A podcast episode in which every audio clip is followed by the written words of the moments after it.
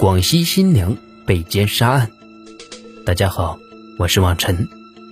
咱们接上回，警方迅速对本市的所有火车站、汽车站、出租车和飞机等公共交通进行查询，然而始终没有发现林强的任何痕迹。就在警方准备向周边省市通报案情、请求协查时，林强突然出现在了家门口。被蹲守的民警直接押回了公安局。面对询问，林强说：“我最近事业不顺，就跑到小河边喝酒了。喝多了呢，就在那里睡着了，手机也关机了。因为最近都是早出晚归，所以没和邻居碰着面。”在得知李小杰被杀后，林强是满脸的震惊，不敢相信。听闻前丈母娘指控自己心怀怨恨，杀害了李小杰，林强的情绪变得激动起来。我要杀也是杀他妈！我们两口子离婚就是因为他在中间搞鬼。说着说着，林强突然泪流满面，对李小杰的死亡一脸的悲痛。警方对林强近日的行踪进行核查后，初步排除了他的怀疑。进一步的对比也显示，林强的 DNA 与李小杰体内的 DNA 不一致，林强的鞋码在窗台上的脚印鞋码也不一样。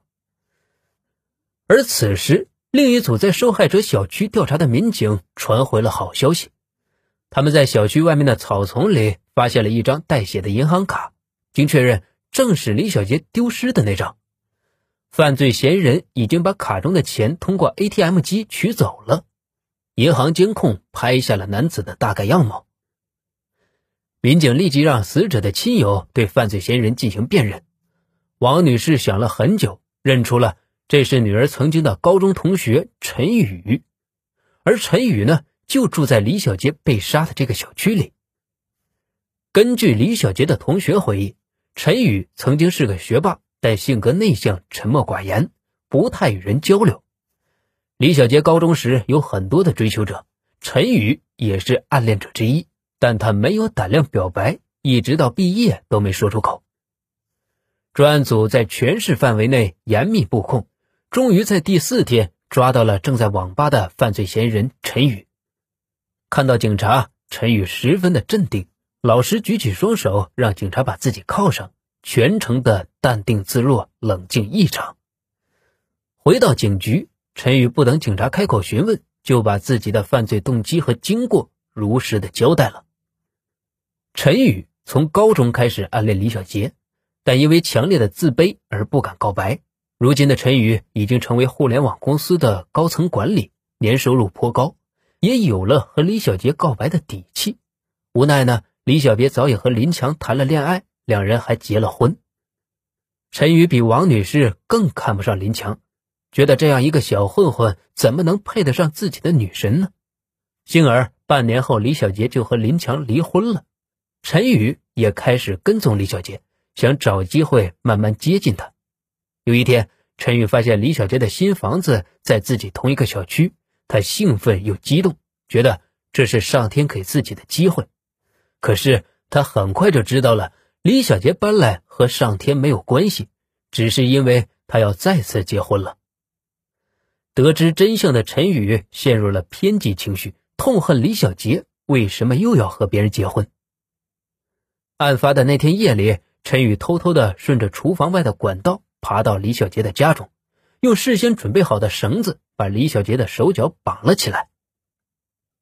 李小杰中途惊醒，借着窗外透进的微弱光芒，发现眼前的这个人竟然是自己的高中同学陈宇，大声质问为什么要这样。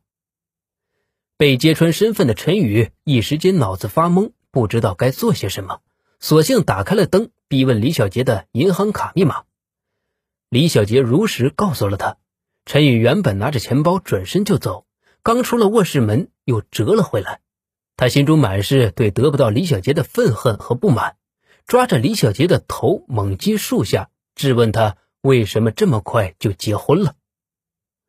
待李小杰被打昏过去，陈宇看着暗恋多年的人兽性大发，扒光了他的衣服，对其实施了侵犯行为。期间，李小杰醒过来。被陈宇随手抓过床头的塑料袋，死死的勒在脖子上。塑料袋被勒断后，陈宇又在衣柜里拿了一根丝巾，继续勒李小杰的脖子，直到他断气。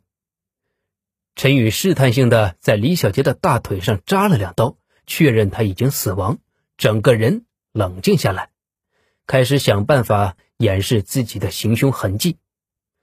陈宇用盐和辣椒撒在李小杰的身体上，以免尸体腐烂太快。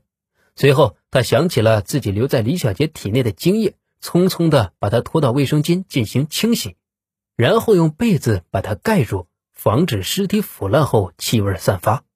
接着，他将卧室弄乱，又拿走李小杰的银行卡和手机，再把客厅也弄得一团乱，伪造成入室抢劫的样子，这才顺着厨房外的天然气管道离开，外出把银行卡的钱取走，将卡随手扔到了草丛里。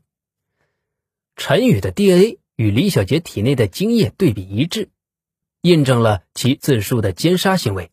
经法院审理，陈宇被以故意杀人罪、抢劫罪和强奸罪判处死刑，于两千零六年执行枪毙。爱而不得确实是人生的一大遗憾，但不能作为怪罪别人甚至犯罪的理由。陈宇因偏激和仇恨作案，实在害人害己。而他自称选择用了如此残忍的方式残害李小杰，是因为太爱她，不舍得她嫁给别人。这简直就是对“爱”这一个字最大的亵渎。好了，这个案件到这就讲完了。大家可以在评论区留下自己对案件的看法。喜欢望尘讲的案子，欢迎订阅收听。